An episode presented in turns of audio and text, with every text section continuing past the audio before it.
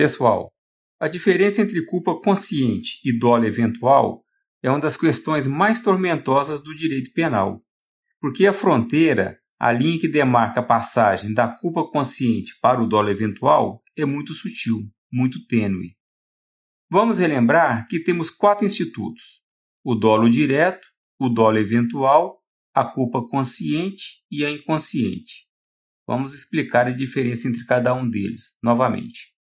Em primeiro lugar, é preciso ficar bem claro que o dolo eventual só se verifica quando o agente deu causa ao resultado delituoso por agir com negligência, imperícia ou imprudência, ou seja, em uma situação em que o resultado não era desejado, pois, caso contrário, a situação seria de dolo direto.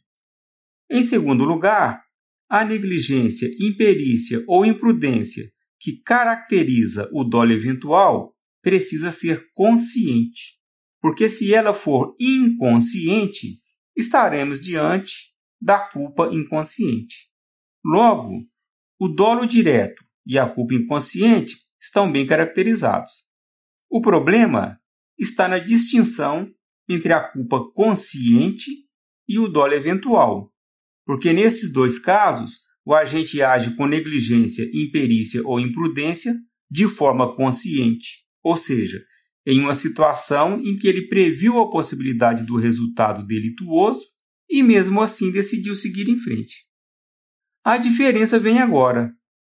Após prever que a sua conduta pode dar causa a um resultado indesejado e mesmo assim decidir seguir em frente, qual atitude ele planeja adotar caso o resultado indesejado de fato se apresente?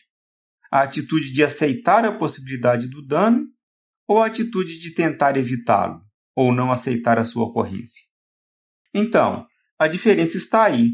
Ao vislumbrar a possibilidade de dar causa a um resultado delituoso, o agente se vê em uma encruzilhada em que ele pode decidir seguir em frente, não se importando com o que acontecer, ou seguir em frente, mas comprometendo-se a evitar a todo custo o resultado indesejado.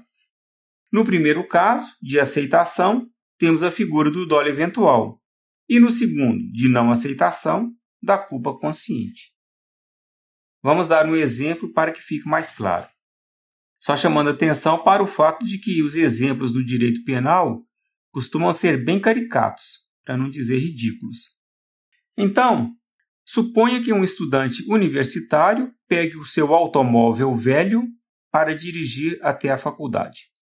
Agora vamos supor que, no caminho para a faculdade, o estudante vê um desafeto seu atravessando a avenida e, neste momento, decide passar por cima dele e matá-lo.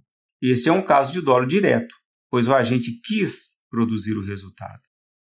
Vamos supor agora que no caminho para a faculdade, um desconhecido atravessa na frente do carro. O estudante aciona os freios, mas estes não funcionam, e ele acaba atropelando e matando o desconhecido. Aqui temos a culpa inconsciente, por negligência, pois o estudante não previu a possibilidade dos freios falharem e ele atropelar alguém. Agora vamos aos casos tormentosos.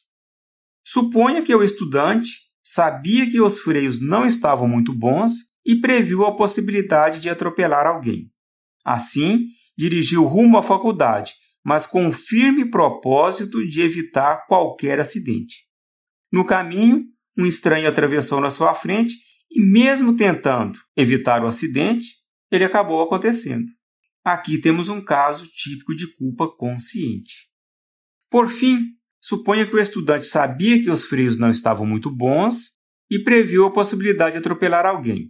Entretanto, sem se preocupar com um possível resultado, foi para a faculdade. E quando o estranho atravessou o seu caminho, ele nada fez para evitar o acidente. Neste exemplo, dado a passividade do estudante diante de, um, de uma possível tragédia, temos o dolo eventual. Ou seja, o que distingue o dolo eventual da culpa consciente é o padrão de comportamento do agente diante da possibilidade do resultado por ele indesejado. No dolo eventual, ele demonstra indiferença e na culpa consciente, ele demonstra atenção. É interessante notar que o dolo eventual é geralmente associado à imprudência. O raciocínio é o seguinte: quem dirige em alta velocidade está assumindo risco. Ou se não, quem dirige embriagado está assumindo o risco. Mas não é bem assim.